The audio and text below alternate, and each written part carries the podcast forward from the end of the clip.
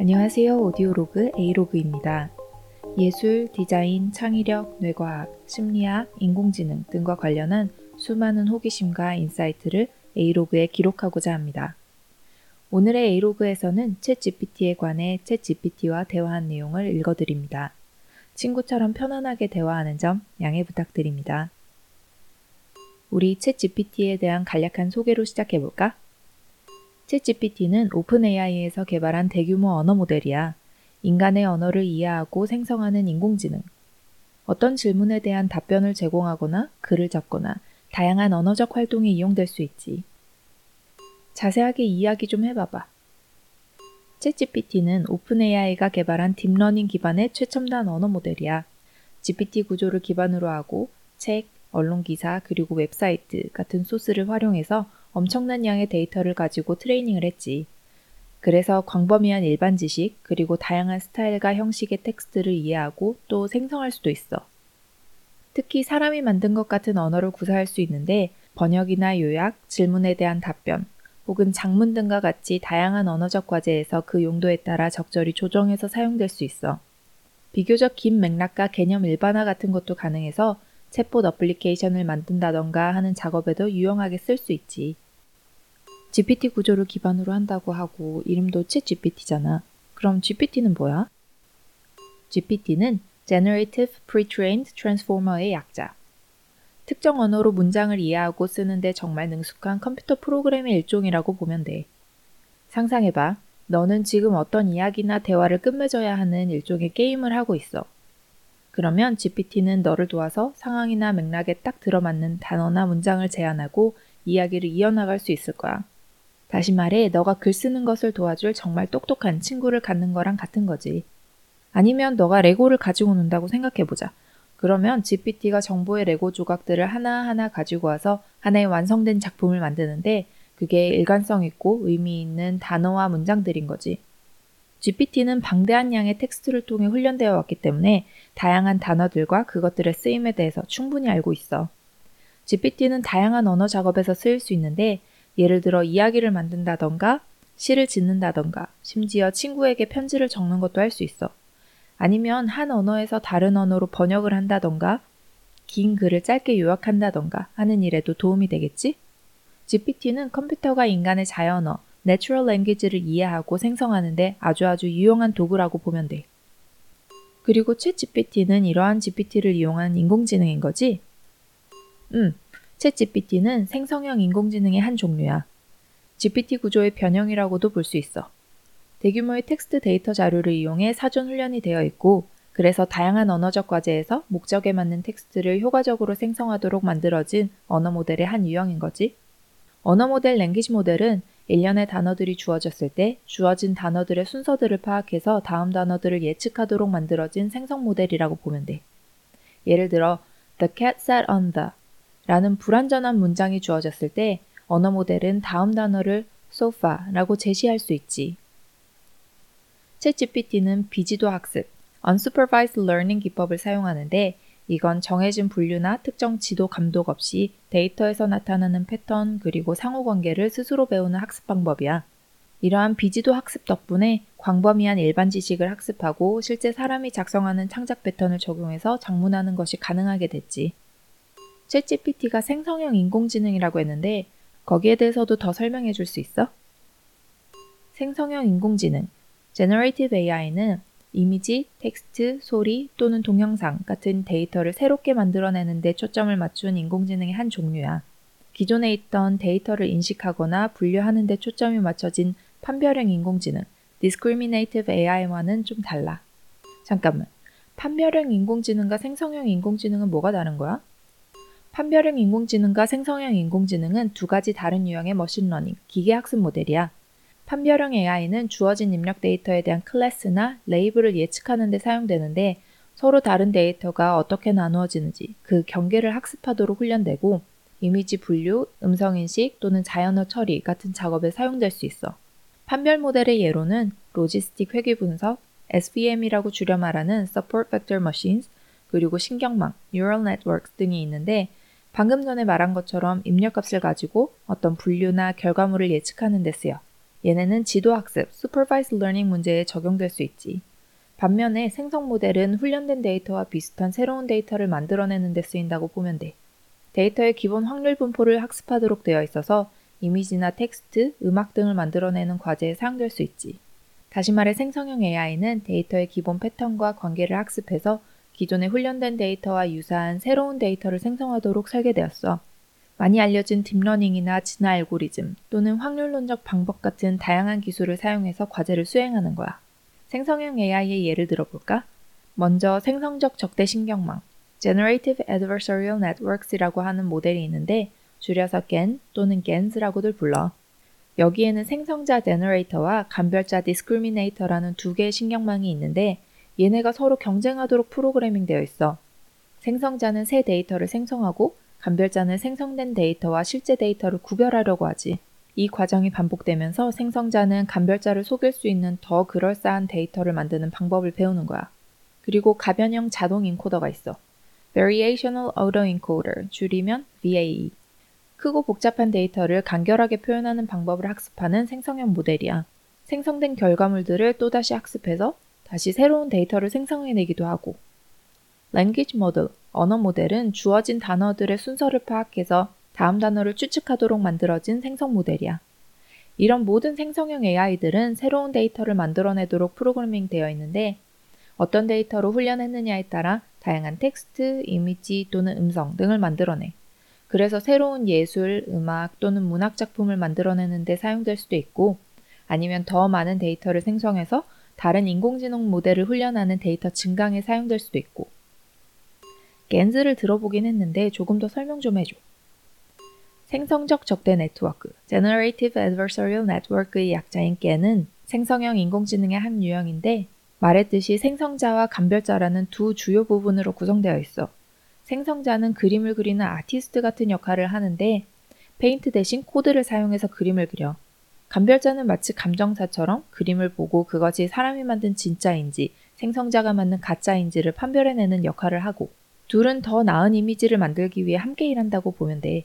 생성자는 그림을 만들고 감별자는 그것이 진짜인지 가짜인지를 말해주지. 그러면 생성자는 피드백을 적용해서 새 그림을 다시 그리고 감별자를 속이려고 해. 그러면 감별자는 또 진짜 가짜를 구분하고 결국 감별자가 이건 진짜다 라고 말할 때까지 계속 이러한 과정을 반복하는 거야. 서로 속고 속이면서 가능한 한 가장 사실적인 그림을 만들려고 노력하는 게임 같은 거랄까? 컴퓨터가 진짜로 진짜 같아 보이는 이미지를 만들어내는 재미있는 학습법이지. 딥페이크라고 들어봤나? 이런 GAN을 활용하면 진짜 같은 이미지나 동영상 등을 만들어낼 수 있어. 너가 상상할 수 있는 혹은 말로 표현할 수 있는 모든 것을 그려내는 마법 펜을 갖게 된다고 생각해봐. 그렇다고 꼭 이미지일 필요는 없어. 생성자가 그림을 그리는 것에 비유하긴 했는데 기술적으로 설명하자면 무작위 노이즈 분포에서 샘플링을 하고 샘플을 신경망을 통해 전달해서 새로운 데이터를 생성해. 이 신경망은 무작위 노이즈를 실제 데이터와 유사한 데이터에 매핑하는 방법을 학습하고 감별자는 생성된 데이터와 실제 데이터를 모두 가져와 진짜와 가짜를 분류하려는 시도를 해. 얘는 입력 데이터가 실제일 확률을 출력하도록 훈련된 신경망이기도 하지. 생성자는 최대한 잘 속여야 하고 감별자는 최대한 정확하게 식별하려고 하고 이러한 시도가 반복됨에 따라 더 더 더 현실적인 데이터를 만드는 방법을 터득하는 거야. 얘는 매우 강력한 인공지능 모델이야. 사람 얼굴, 동물, 심지어 장면 전체를 사실적으로 묘사할 수도 있고, 정지 이미지가 아닌 동영상을 만들어낼 수도 있고, 사람이 쓴 글이라고 믿을 법한 텍스트를 생성하는 데 사용되기도 해. GAN의 주요 장점 중 하나는 명확한 레이블이나 지시 없이도 트레이닝한 데이터와 유사한 새로운 데이터를 생성하는 방법을 배운다는 거야. 그래서 새롭고 독창적인 아이디어를 창출하는데 아주 적합한 모델이라고 보면 돼. 그리고 다른 AI 모델을 개선하는 데도 자주 쓰여. 이미지의 해상도를 높인다던가 이미지를 다른 이미지로 또는 텍스트를 이미지로 변환하는 합성법을 구사할 수 있거든. 이렇게 강력한 모델이긴 한데 훈련하기에 좀 까다로울 수 있어. 모드 붕괴 같은 안정성 문제가 생길 수도 있고 그게 뭐냐면 같은 샘플에서 제한된 variation만 뽑아낼 수 있는 문제가 생기는 거지. 그래서 이 분야 연구자들은 다른 데이터 구조, 손실 기능, 훈련법 등을 활용해서 안정성과 성능을 향상시키는 방법을 지속적으로 연구하고 있어. 그럼 ChatGPT의 한계점은 뭐야? 어떤 인공지능 모델이라고 한들 한계가 있기 마련인데 ChatGPT 같은 경우에는 수많은 텍스트 자료를 통해 훈련을 했지만 그래도 인간이 가지고 있는 상식적인 지식이랄까? 그런 게 부족해. 누가 상식이 필요한 질문을 던지면 실수를 하거나 오답을 내놓을 수도 있고. 그리고 bias라고 하지? 훈련을 한 데이터 자료에 편향성이 내재하면 ChatGPT 역시 편파적인 결과물을 내놓을 수도 있고. 또 ChatGPT가 긴 맥락을 어느 정도는 소화할 수 있는데 그렇다고 인간처럼 대화의 맥락을 이해하는 능력, 그리고 상황에 따라 답변을 융통성 있게 조정하는 능력은 없어. 작은 dataset에서 ChatGPT를 세밀하게 조정하고자 하면 데이터를 출력하는 성능이 저하되는 문제도 있고, 아무리 다양한 텍스트 데이터를 학습해도 빈정거린다던가 풍자, 비유, 이런 언어는 이해할 수가 없어. 문자 그대로 의미를 해석하도록 훈련되어 있거든. 그래서 이런 부분에서는 조금 혼란스러워질 수 있겠지? 마지막으로 훈련된 데이터를 넘어서는 추론은 불가능해. 논리성, 적합성은 온전히 훈련된 데이터를 바탕으로 하기 때문에 인간처럼 자유롭게 추론하거나 근거를 추측하는 능력은 없어.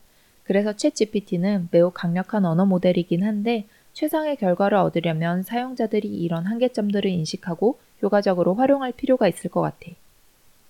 앞으로는 챗 GPT가 어떻게 발전하게 될까? 향후 챗 GPT나 기타 언어 모델의 개선 방안을 몇 가지 얘기해 볼게. 현재 이 분야의 연구자들은 상식적인 정보를 언어 모델과 통합하는 방법을 연구하고 있어. 예를 들어 지식 기반에서 훈련하거나 신경망을 추가해서 더 많은 배경 지식을 제공해 보기도 해. 신경망을 추가하는 것은 대화의 맥락을 추적하는 데에도 도움이 돼서 더 다양한 맥락을 자연스럽게 이어가는 방법도 개발되고 있고, 언어 모델의 편향성을 줄이는 방법도 연구하고 있는데, 예를 들어 보다 다양한 데이터에 대해 훈련하거나 모델 출력의 편향을 감지하고 수정하는 방법을 개발하고 있어. 여러 언어, 문화적 배경의 데이터를 수집하는 것은 데이터의 다양성을 늘리고 결과물의 개선으로 이어져. 또 신경망을 활용하거나 상징을 훈련해서 연역과 추론 능력을 언어 모델에 통합하려는 연구도 하고 있고, 비유적 언어를 포함하는 데이터를 추가해서 풍자적, 은유적 언어를 다루는 특별한 모델을 개발하고도 있어. 전반적으로 자연어 처리 분야는 빠르게 진화하고 있는데 연구자들은 ChatGPT와 같은 언어 모델의 성능을 향상시키기 위해서 계속해서 새로운 기술과 아키텍처를 개발하는 중이야. 나 그리고 챗 GPT가 곧 유료화된다는 얘기를 들었어. 꼭 그래야 하는 거임? 언어 모델을 수익화하는 것은 그것을 개발한 회사에 달려있는 비즈니스 결정이야. 챗 GPT의 경우에는 오픈 AI. 제품의 가격 결정에는 개발 비용, 고객이 제품에서 얻는 가치, 구체적인 사용 사례, 시장 경쟁 구도 같은 여러 요소가 복합적으로 작용해. 일반적으로 쓰는 수익화 방법은 유저가 생성된 텍스트의 양이나 API 호출수에 대해 비용을 지불하는 사용 기반 가격 계획을 통해 이루어져. 이건 사용한 만큼만 지불하기 때문에 다양한 요구를 가진 고객에게 유익할 수 있어. 혹은 특정 모델에 대해 매달 또는 연간 요금을 지불하는 구독 기반 가격제를 제시할 수도 있고, 사용 사례의 복잡성과 사용자 정의 수준도 고려해 볼 수 있는데 이를테면 사용자가 더 복잡한 또는 customize된 솔루션을 원한다면 더 높은 가격을 매길 수도 있겠지? OpenAI로서는 가능한 한 많은 사람들이 제품에 접근할 수 있도록 하는 동시에 모델을 계속 개발하고 개선할 수 있는 충분한 수익을 창출하는 것 사이에서 균형을 맞춰야 할 거야. OpenAI가 개발한 여러 가지 인공지능 모델은 각각 다른 수익화 플랜을 적용하고 있는데 어떤 건 무료인 것도 있고 자세한 내용은 OpenAI 웹사이트를 참고하길 바람. 아참, 번역도 할 수 있어? 영어를 한글로? 영어를 한국어로 번역할 수도 있고 반대로 한국어를 영어로 번역하는 것도 가능하지. 그런데 트레이닝 데이터는 역시나 방대한 데이터 자료를 기반으로 하고 번역 실력은 원문의 질과 문맥에 의해 영향을 받을 수 있다는 걸 이해해줘.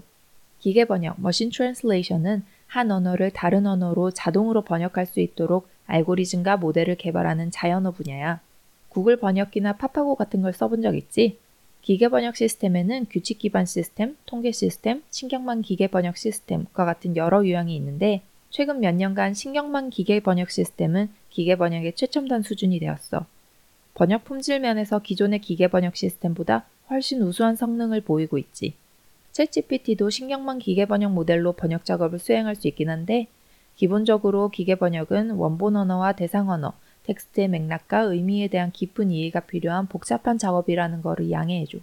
입력값의 퀄리티나 어떤 언어를 타겟으로 하는가에 따라 성능이 다를 수도 있고 일부 언어에 대해서는 다른 언어보다 성능이 더 좋을 수도 있어. 기계 번역은 유용한 도구가 될 수 있지만 복잡한 텍스트가 주어졌을 때 인간 번역가가 만든 것과 동등한 번역을 항상 만들 수 있는 건 아니야.